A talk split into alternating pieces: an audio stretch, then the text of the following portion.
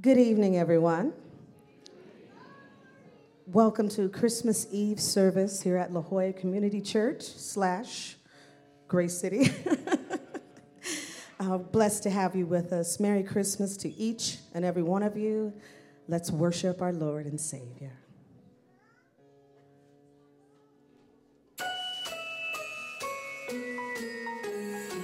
An angel came to see Ma- Mary. She was doing just appeared and she was really scared. So Gabriel was like, Mary, you're gonna have, like, I can't, I can't say good. Mary, you're gonna have a baby. I, you're gonna have a baby, and you will call him Jesus. And then Mary was like, I'm not gonna have a baby yet. I'm only a teenager. I'm not married. Then the angel Gabriel told Joseph that Mary is not lying. She, you are having a new baby. And so they met up. They went to Bethlehem, which was Joseph's old town. They ride a donkey. I don't know. A camel. Oh yeah, a camel. She said, this donkey's fast.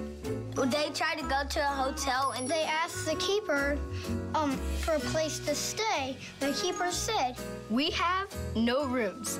Literally, no rooms. So Mary and Joseph walked away sadly, but then he said, The only place in here in Bethlehem hand that that you can stay stay is a staple and then he just pointed the way and they followed. When the shepherds were taking care of the sheep, then they saw angels. The angels said, A new baby is get, getting born who is king of the Jews. The angel were singing.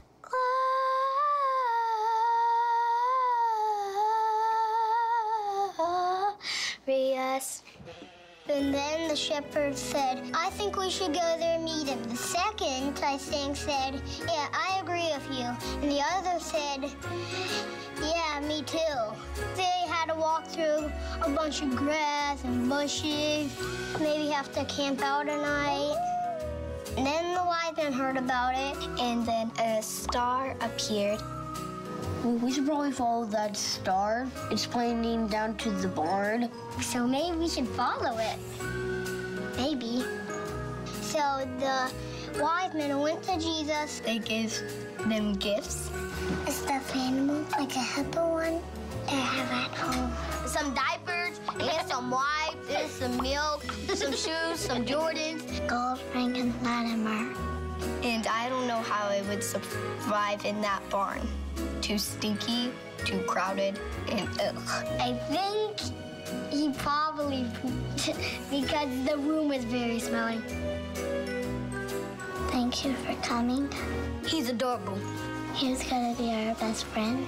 I love you, and you're the best baby I ever seen. There, I said it. The new baby is gonna change the world.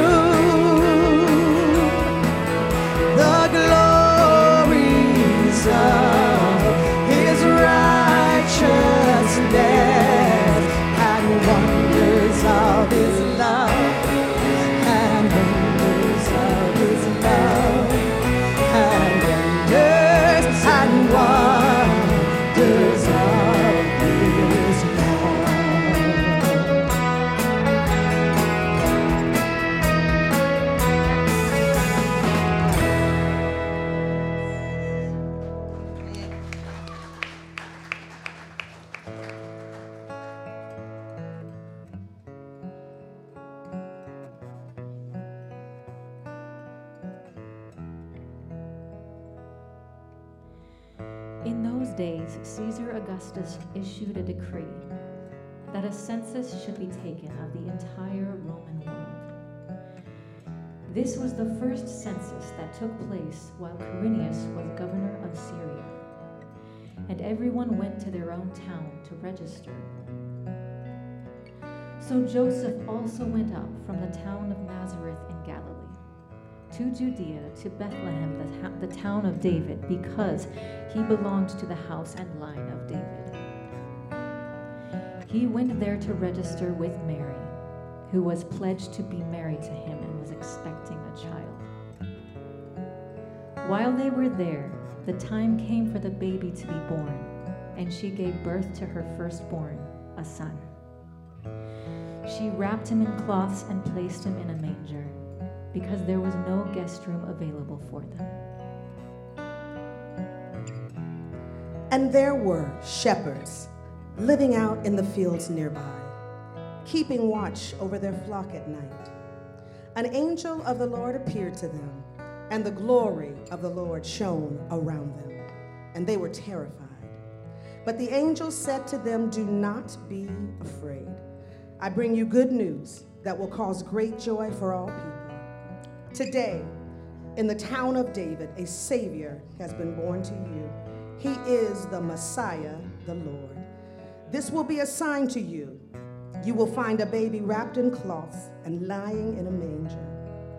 Suddenly, a great company of the heavenly hosts appeared with the angel, praising God and saying, Glory to God in the highest heaven, and on earth, peace to those to whom his favor rests. When the angels had left them and gone into heaven, the shepherds said to one another, Let's go to Bethlehem and see this thing that has happened, which the Lord has told us about. So they hurried off and found Mary and Joseph and the baby, who was lying in a manger. And when they had seen him, they spread the news, the word concerning what had been told them about this child. And all who heard it were amazed at what the shepherds said to them. But Mary treasured up all these things and pondered them in her heart. The shepherds returned, glorifying and praising God for all the things they had heard and seen, which were just as they had been told.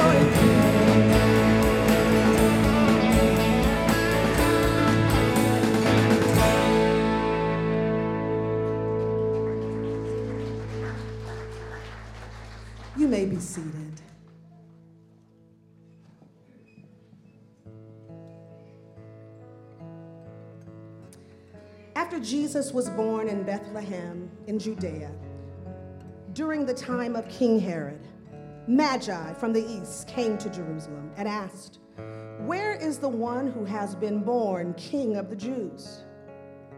We saw his star when it rose and have come to worship him. When King Herod heard this, he was disturbed, and all Jerusalem with him. When he had called together all the people's chiefs, priests and teachers of the law, he asked them where the Messiah was to be born.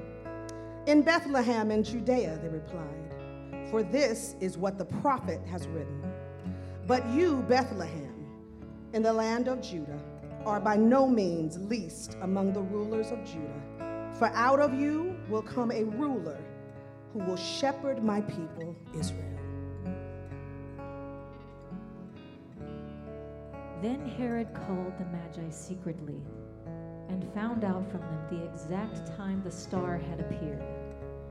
He sent them to Bethlehem and said, Go and search carefully for the child. As soon as you find him, report to me, so that I too may go and worship him. After they had heard the king, they went on their way, and the star that they had seen when it rose went ahead of them until it stopped over the place where the child was. When they saw the star, they were overjoyed.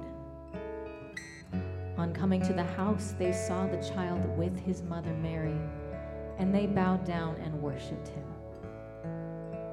Then they opened their treasures and presented him with gifts of gold, myrrh, and frankincense. And having warned in a dream not to go back to Herod, they returned to their country by another route.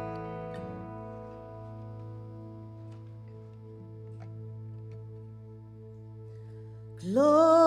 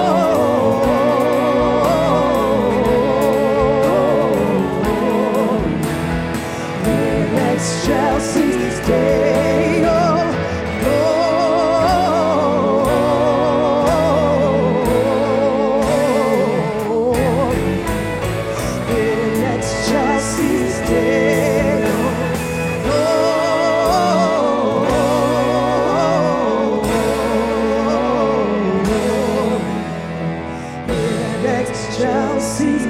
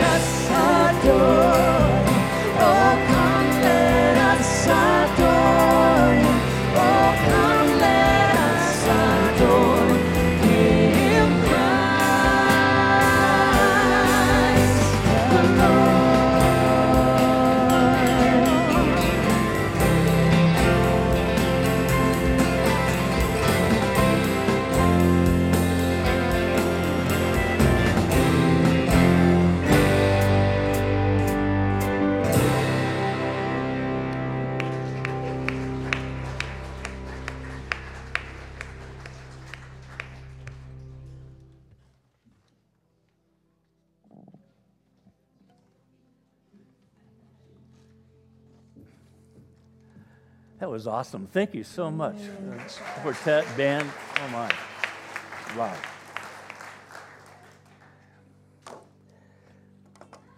Well, I've been a pastor for 42 years. And I'm just starting to figure out how to do it. And, uh, uh, wow. I've heard a lot of people's stories. That's what pastors do, they hear stories.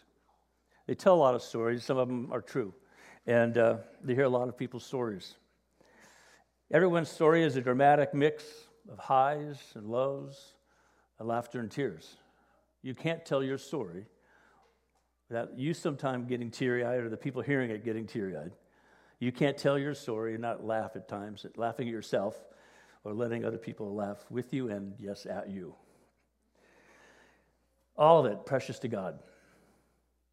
I'll remind you what the word precious means it means of great value, not to be wasted or to be treated carelessly.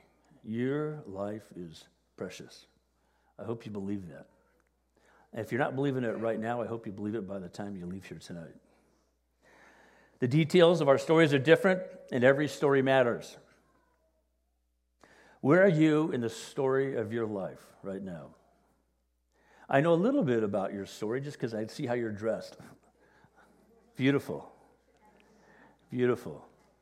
Uh, your story reveals that some of you were born in other places. I was. I wasn't born in this country. I'm just glad to live here.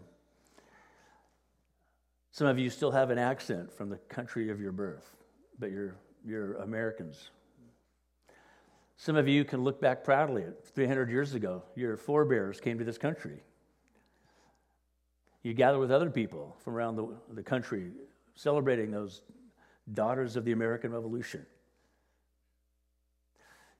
You still keep customs from the family of your origin. Your table is interesting because it's a mix, it's a melange of delicious foods from all over the place. And some of the things that you do on Christmas Eve, you can't imagine why everybody doesn't do them. And some of the things you eat and do on Christmas Day, you can't imagine why the world isn't beating a path to your door to get all those recipes. Then again, some of you just order pizza. You make it simple. Enjoy being together as a family. And in my conversations with people, I've noticed a common thread. We all want a better story for ourselves, don't we? For our families, for our friends, for the world. God Himself came to write a better story in the world, so that's why we're celebrating His birth tonight. We didn't even know what he was doing. And yet he came to do it because he loves us, because we are all precious to God. So, so far we've heard the Christmas story sung and read, and yet it's familiar, but it's still a mystery, isn't it? It's a mystery. That's why it's fun to see that video up front. The little children reading the story and people acting it out. And, and the silliness uh, is, is still capturing the mystery, isn't it? You're laughing at the silliness, but you think, no, the preciousness of that draws us in. And it's not just a feel good moment, though it's certainly that. It's something about goodness itself that attracts us and wants us to lean in close to the fire of that mystery. The mystery of God declaring his love for his creation and his commitment to redeem it from sin. I love that song. We're going to hear it tonight. O Holy Night. Long lay the world in sin and error pining. It is the night of the dear Savior's birth. We don't use that word pining much anymore, but it's a great word. Pining describes mental and physical suffering and deep longing for restoration. You could be pining for a loved one, perhaps fighting a war far, far away. Pining for a loved one who is studying somewhere, you just can't be with them. Pining for a loved one who's made some decisions that put them out of reach to you, and you so want them to be able to come home again. You want to send the message out come home, all is forgiven. And you want them to hear that message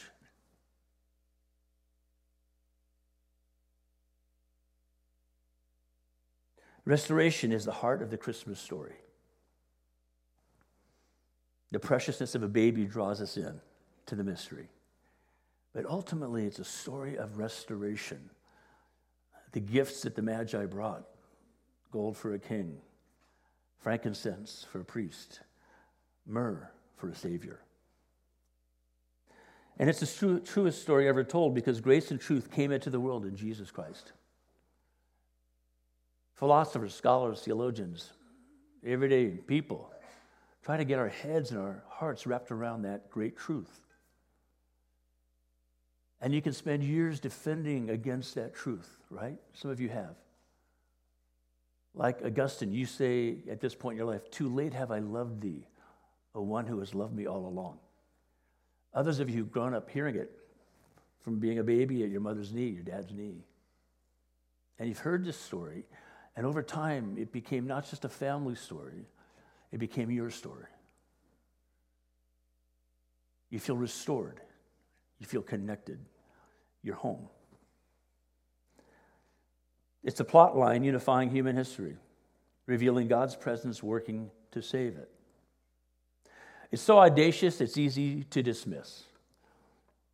It's so unlikely, it's easy just to plain old miss. John, the youngest of Jesus' disciples, said it this way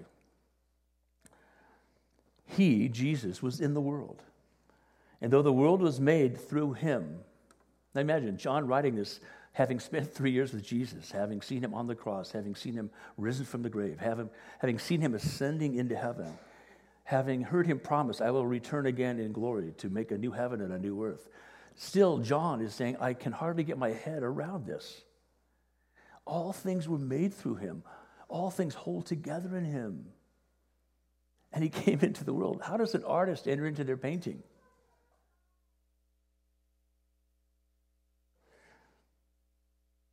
And yet the world did not recognize him. He came to that which was his own.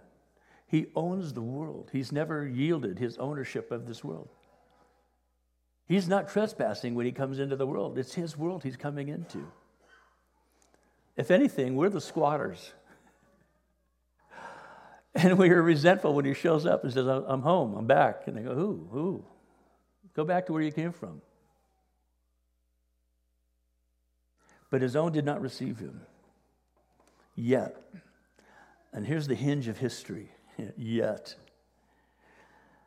To all who received him, to those who believed in his name, he gave the right to become children of God. The Word became flesh and made his dwelling among us. And here's where John gets really personal and scary close. We have seen his glory. The glory of the one and only who came from the Father, full of grace and truth. So, grace is God's power and will to save us when we were powerless to save ourselves. When we were powerless to save ourselves. Every year, some well intended person, a little kid, a full grown adult, ventures out off of La Jolla shores. T- tonight was a really low tide. It was a beautiful to, day to walk on the beach. It looks so peaceful, so welcoming, so inviting. And, and people would go out and they start to swim out there, and all of a sudden they realize, I don't think I can get back. I, I don't think I can make it. And of course, the older you are, the more cool you want to look about drowning. hey, whoa, anybody, help! Pretty soon it's help! And pretty soon you're done. It's over.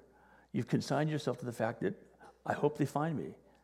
I, don't, I hope they don't think I'm a full on idiot for doing this. I hope they know that I really tried hard to get home, to get back.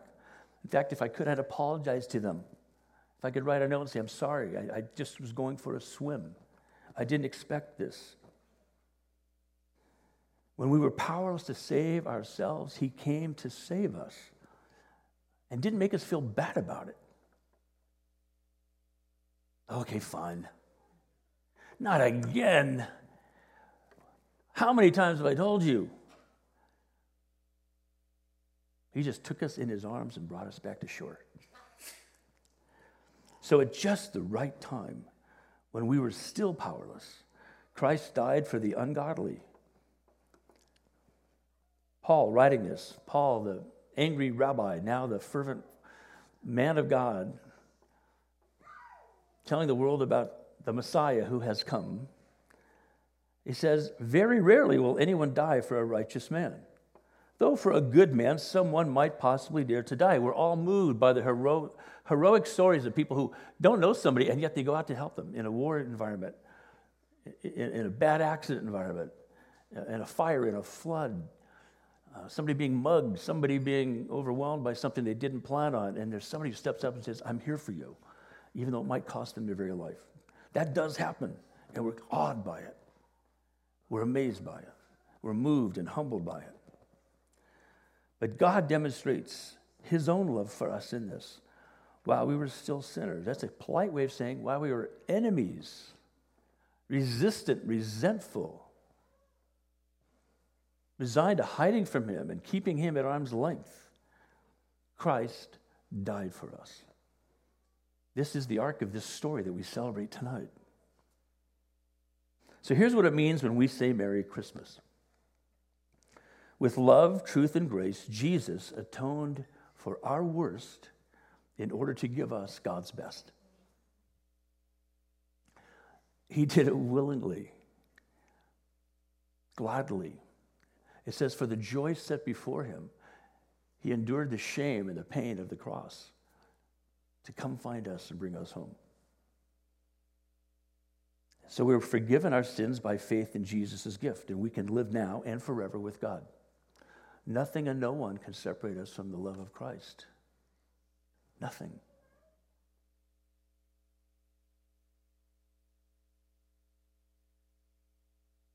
And so God is working in the midst of the life we now live, preparing us for the life that we will live. As He's preparing us for the life that we will live, entirely transformed in, into His likeness, every second, every minute, every hour, every day, every week, month, year, decade matters in this life, how we live.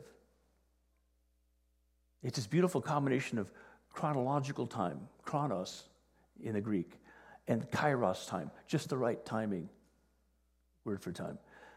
Over time, in just the right way, just the right time, God is working in us so that we can live life in all its fullness, even if in, in the things that incapacitate us preparing us for a fuller life still that we can't even imagine. From the fullness of His grace, He has blessed us with every blessing in Christ, John tells us in His gospel. And we're part of a community of faith, encircling the world and transcending every culture. I love the fact that there are so many cultures represented here tonight.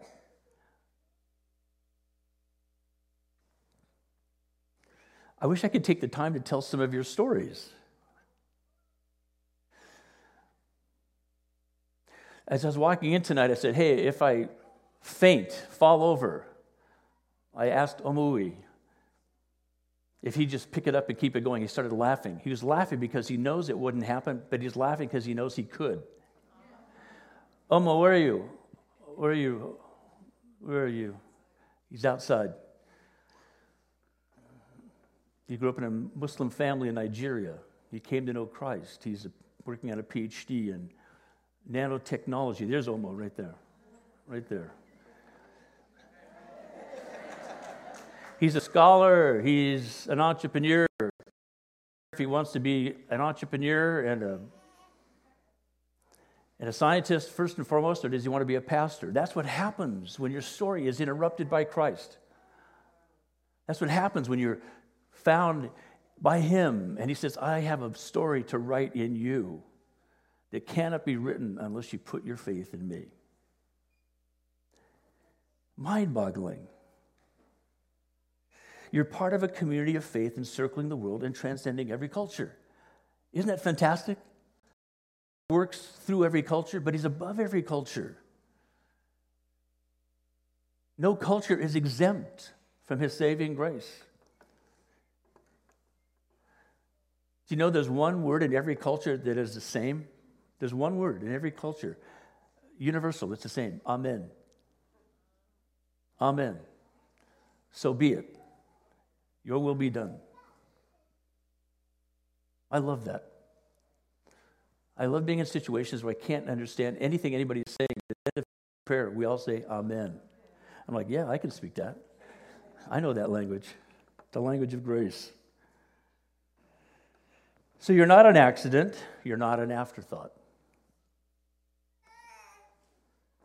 Maybe in this season of your life, you're feeling like my life is an accident, it's an afterthought. I was at my dentist this week, just so I could hear him say, Gosh, your teeth are in great condition.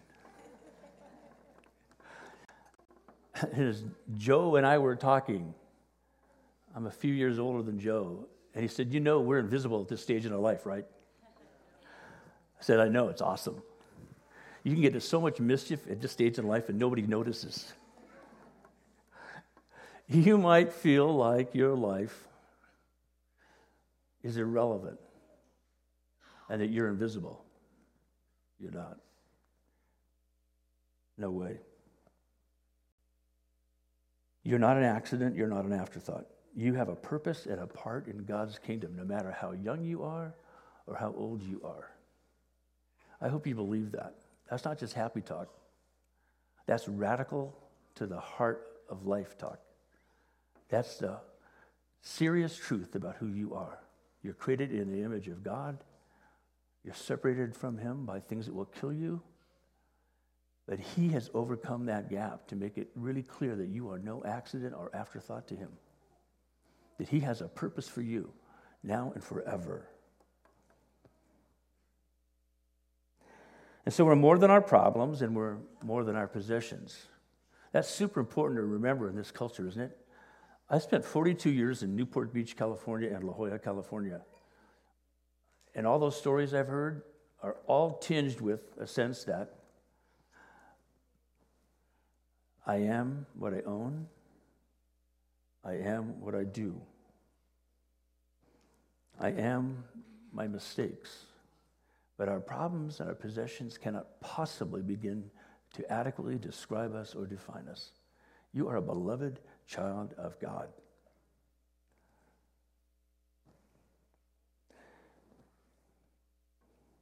And so Jesus' story will set the world right. Somebody has described it as now, but not yet. It's all true, it's all happening. Something decisive has taken place right now. You can get to know him right now. You can be born again right now. You can be forgiven, restored, realigned right now. At the same time, you're a work in progress. If you're sitting here and you're 90 years old, first of all, I'm so impressed you're sitting here. But your story is just beginning. Your story is just beginning.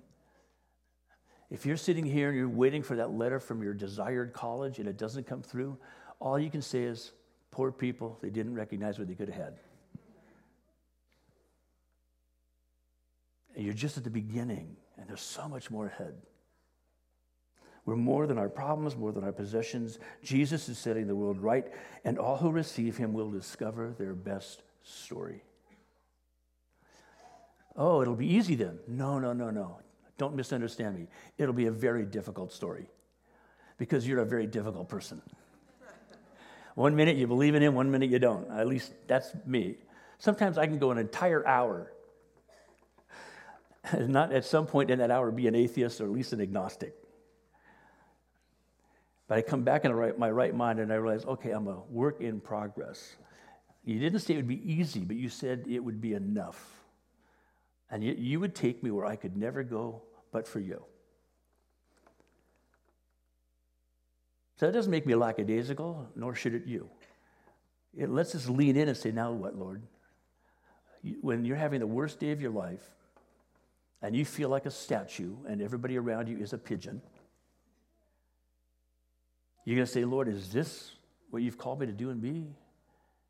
And perhaps you'll hear him say, Today, but it gets better.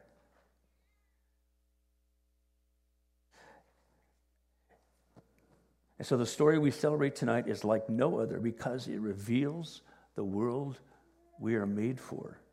And it reveals to us we're being made for that new world. Everything we decide today matters. And if we don't get it right today, there's another day that will matter as well. So it's good news of great joy. That's what the angel said. Confess your absolute need for his absolute grace. That's about the best response I can offer you. If it's good news of great joy, that's an absolute statement from God through his messengers. So, why wouldn't we confess our absolute need for his absolute grace? You don't need an angelic host. That's, that's God's army to tell you. His word is telling you. People around you are telling you. Perhaps somebody who brought you to church tonight has been telling you. Perhaps you know it, but you're resisting it. You've walked off and wandered, and you think, I don't really deserve to be back. God's saying, Well, welcome home. I still have a purpose for you. Years ago, a friend of mine was, was living a, an amazingly off the chart high profile life that people would say, I would love to live that life. And it all came apart for him. And he didn't know why. So he went to see a counselor because everybody around him was saying, You need to go talk to a counselor. And he was highly educated, very accomplished. He said, I don't need a counselor. I don't need no stinking counselor. And eventually the burden was so heavy, he went to see the counselor. And as she said, Tell me your story, as he told her his story, she listened to him and she opened up a book and she slid it across the desk and said, Read that, would you? Tell me what that first sentence says. And it says, It's not about you. He said, Well, if it's not about me, what am I doing here wasting my time? And he got up and walked out. And he had a very bad week. So he called the counselor back and said, Can I come back? She said, Of course. So he came back, sat down.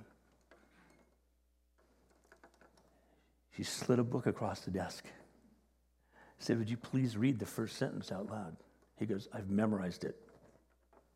It's not about me. Yeah. But it includes you.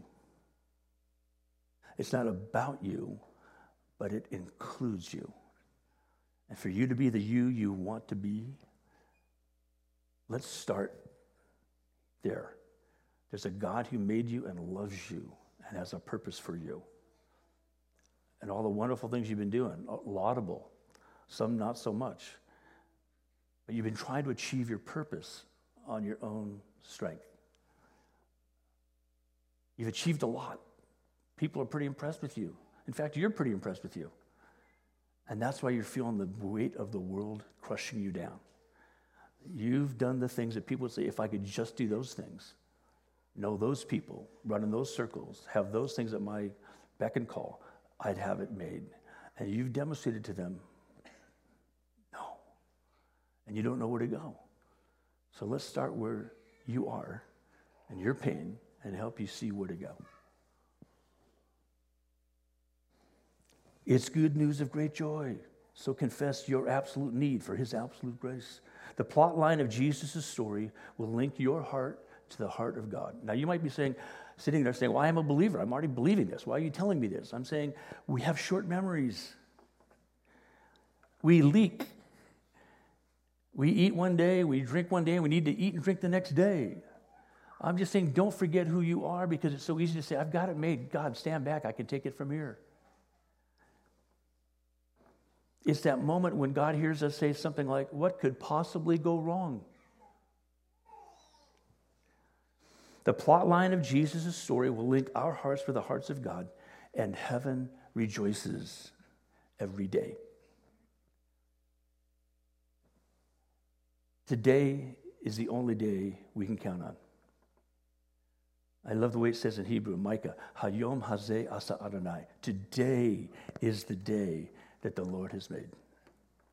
This is your moment to remember who you are in Christ or to receive Christ so you can understand how to remember who you are in Christ. Tonight, the heavenly host, the righteous army of God, proclaims these hallowed words to us Glory to God in highest heaven, and on earth, peace to you, on whom his favor rests. Would you say that with me? Glory to God in the highest heaven, and It's a great message. Thank you for bringing the Christmas message with you tonight. And let me pray for us. Lord Jesus, we thank you for coming into the world to save us. What a gift! What a gift. Exactly what we needed. Exactly what we didn't know we wanted. It looks perfect on us, it fills us in just the right way. It bathes us in your righteousness. It clothes us in your goodness. It fills us with the hope of heaven. It gives us courage to live on earth. We rejoice in the hope and joy that is ours through your birth, through your life, through your death, through your resurrection, through your ascension into heaven, and through your promised return. We thank you for the gifts of redemption and renewal for meaning and purpose. We thank you for safety and security, for peace and prosperity, for your comfort and for your care. We thank you for family and friends with whom we can share love, with whom we can share laughter, with whom we can share tears. Teach us to receive the gift of faith, the gift of hope, the gift of love, and to thrive in it, to grow in it, to become strong in it, to be willing to suffer and sacrifice in it, to experience the prosperity of God, whether we have hardly anything or everything. Teach us to bear one another's burdens and to build up and bless one another in your love. By your word and your spirit, show us how to be wise and discerning and living life fully, one day at a time. Lord Jesus, fill us with wonder and awe as we open our hearts and our minds to you. And humble us with challenges too big to achieve without you and others helping us. Father, confront our pridefulness and comfort us by your abiding presence through your Holy Spirit. And Lord, open our eyes to the vastness of your kingdom and give us the courage to proclaim it in word and deed, in acts of compassion, in expressions of empathy. We thank you, especially tonight, for the gift of your unconditional love and your amazing grace. And like you did with the shepherds, we pray that you would set our hearts on fire with your love, with your grace, with your truth. And in your holy name we pray. Amen. Okay, then. My next sermon, I want to keep going here. We're going to uh, hear some music, and then we're going to uh, light a candle. I think we're going to do Oh Holy Night next. Some children see him. Oh, some children see him. Oh, gosh. Okay, this is a song um, uh, written a long time ago. This is my favorite version of this song uh, written by a dear friend uh, who was a phenomenal musician. Uh, he blessed many, many other musicians worldwide. Some of your favorite musicians are people you recognize he has played with, and he was just the guy that brought them all together. And he passed away last week after a valiant, valiant fight. And even along the way of moving toward the end of his life, because he knew that Christ was his hope, he got another buddy of his to help them raise money for the hospital that was caring for him, MD Anderson. He's a California guy. And they raised $11 million because he said, We just love what these folks have done. Their ministry to me. And so as I thought about Christmas, I thought, oh my gosh, wouldn't it be great to do this version by Jeff Foskett, who's such a dear friend and uh, some, someone that many of us know and love. So we'll sing the song. We're also going to be lighting a candle in a little bit, and I'll, I'll, I'll explain how we're going to light those candles. So let's just continue worshiping the Lord.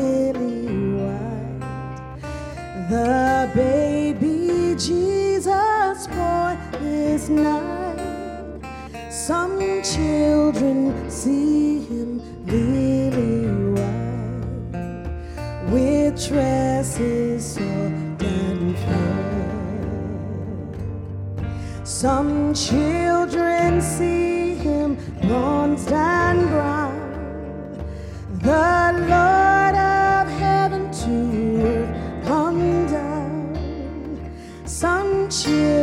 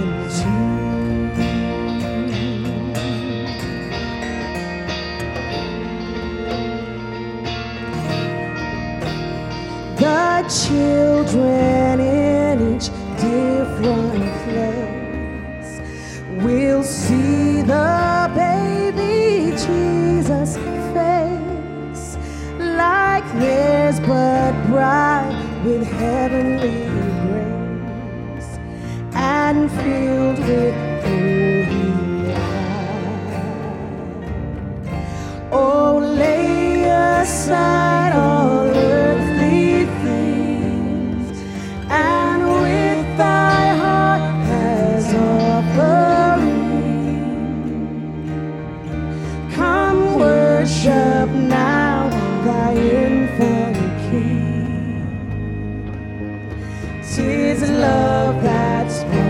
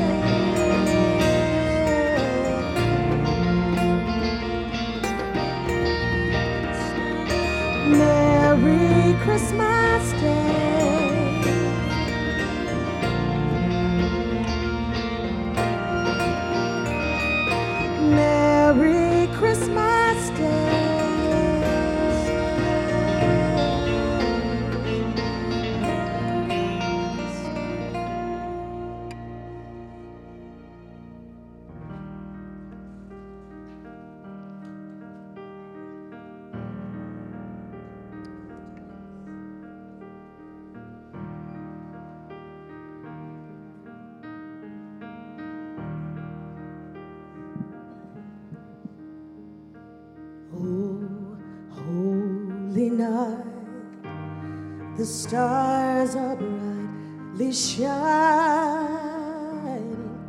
This is the night of our dear Savior's birth.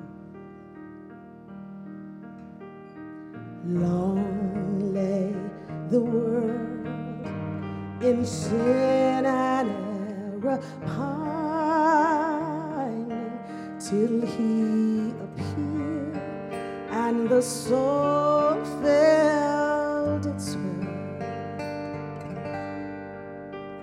Three.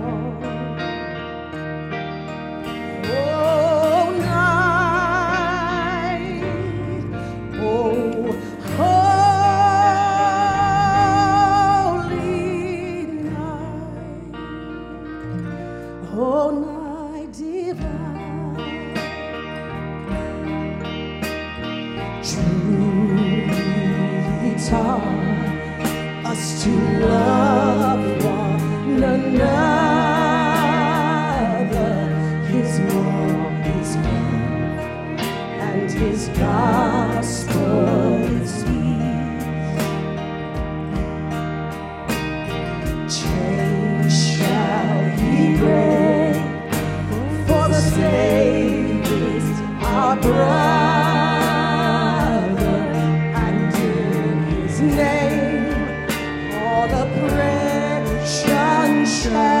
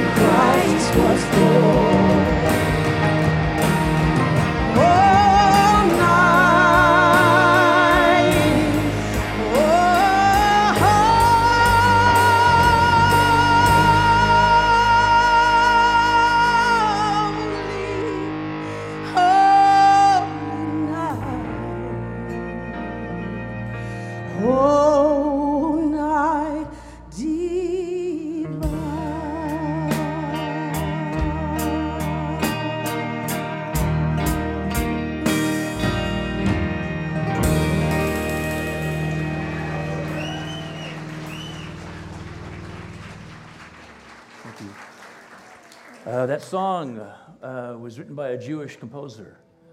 The words are written by the local poet who called himself an atheist. Doesn't that make sense to you?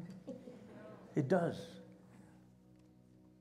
The Jesus we celebrate tonight came to fulfill God's promises to Israel so that all people could be included in the great story of God.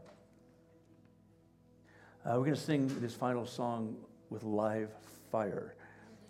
But I need some fire to start the, the song. So, uh, Drake, yeah, Drake's going to bring up a lighter.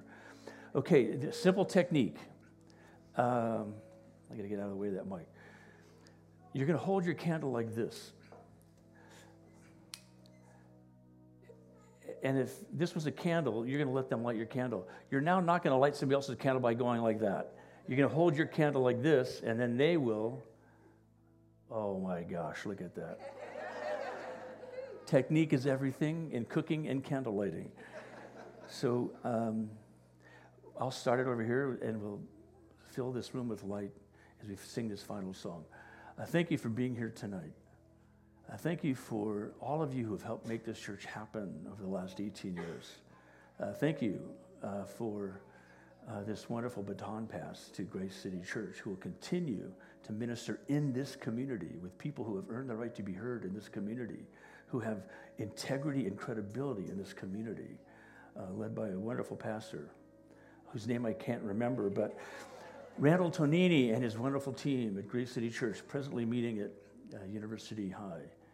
Uh, they'll be uh, freshening up this place and moving in, and we want to continue the ministry that we've enjoyed for these last 18 years uh, under the auspices of Grace City.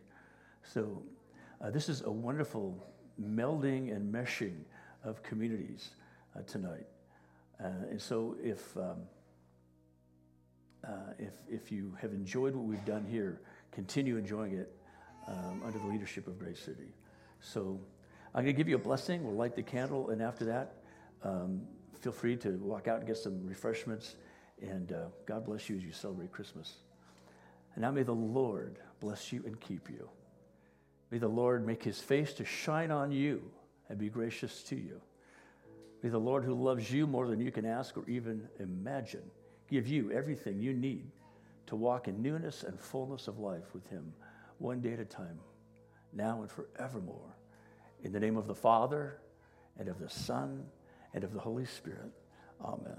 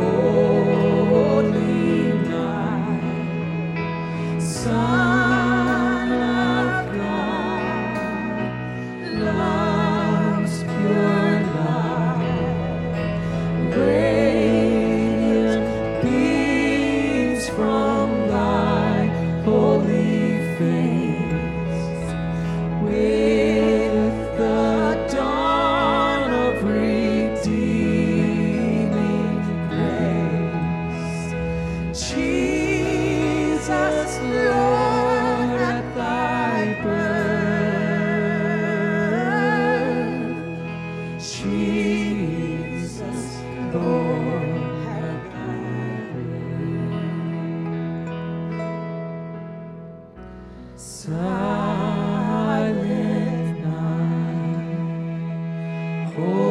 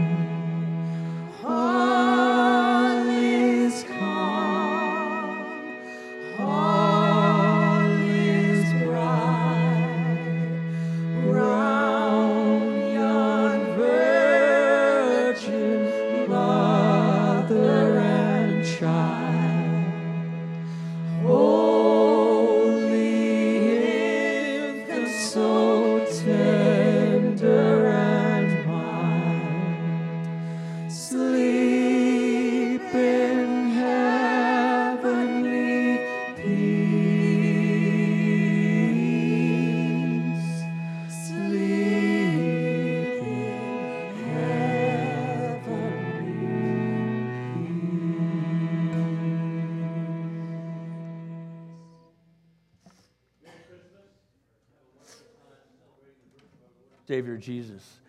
If you haven't accepted Him, don't leave before you do. If you're thankful for Him, just thank Him as you leave tonight. Everything we have that matters in life is a gift from Him. And you are a gift to the people in your life. Let's live like it because He lives that way in us. God bless you and see you soon.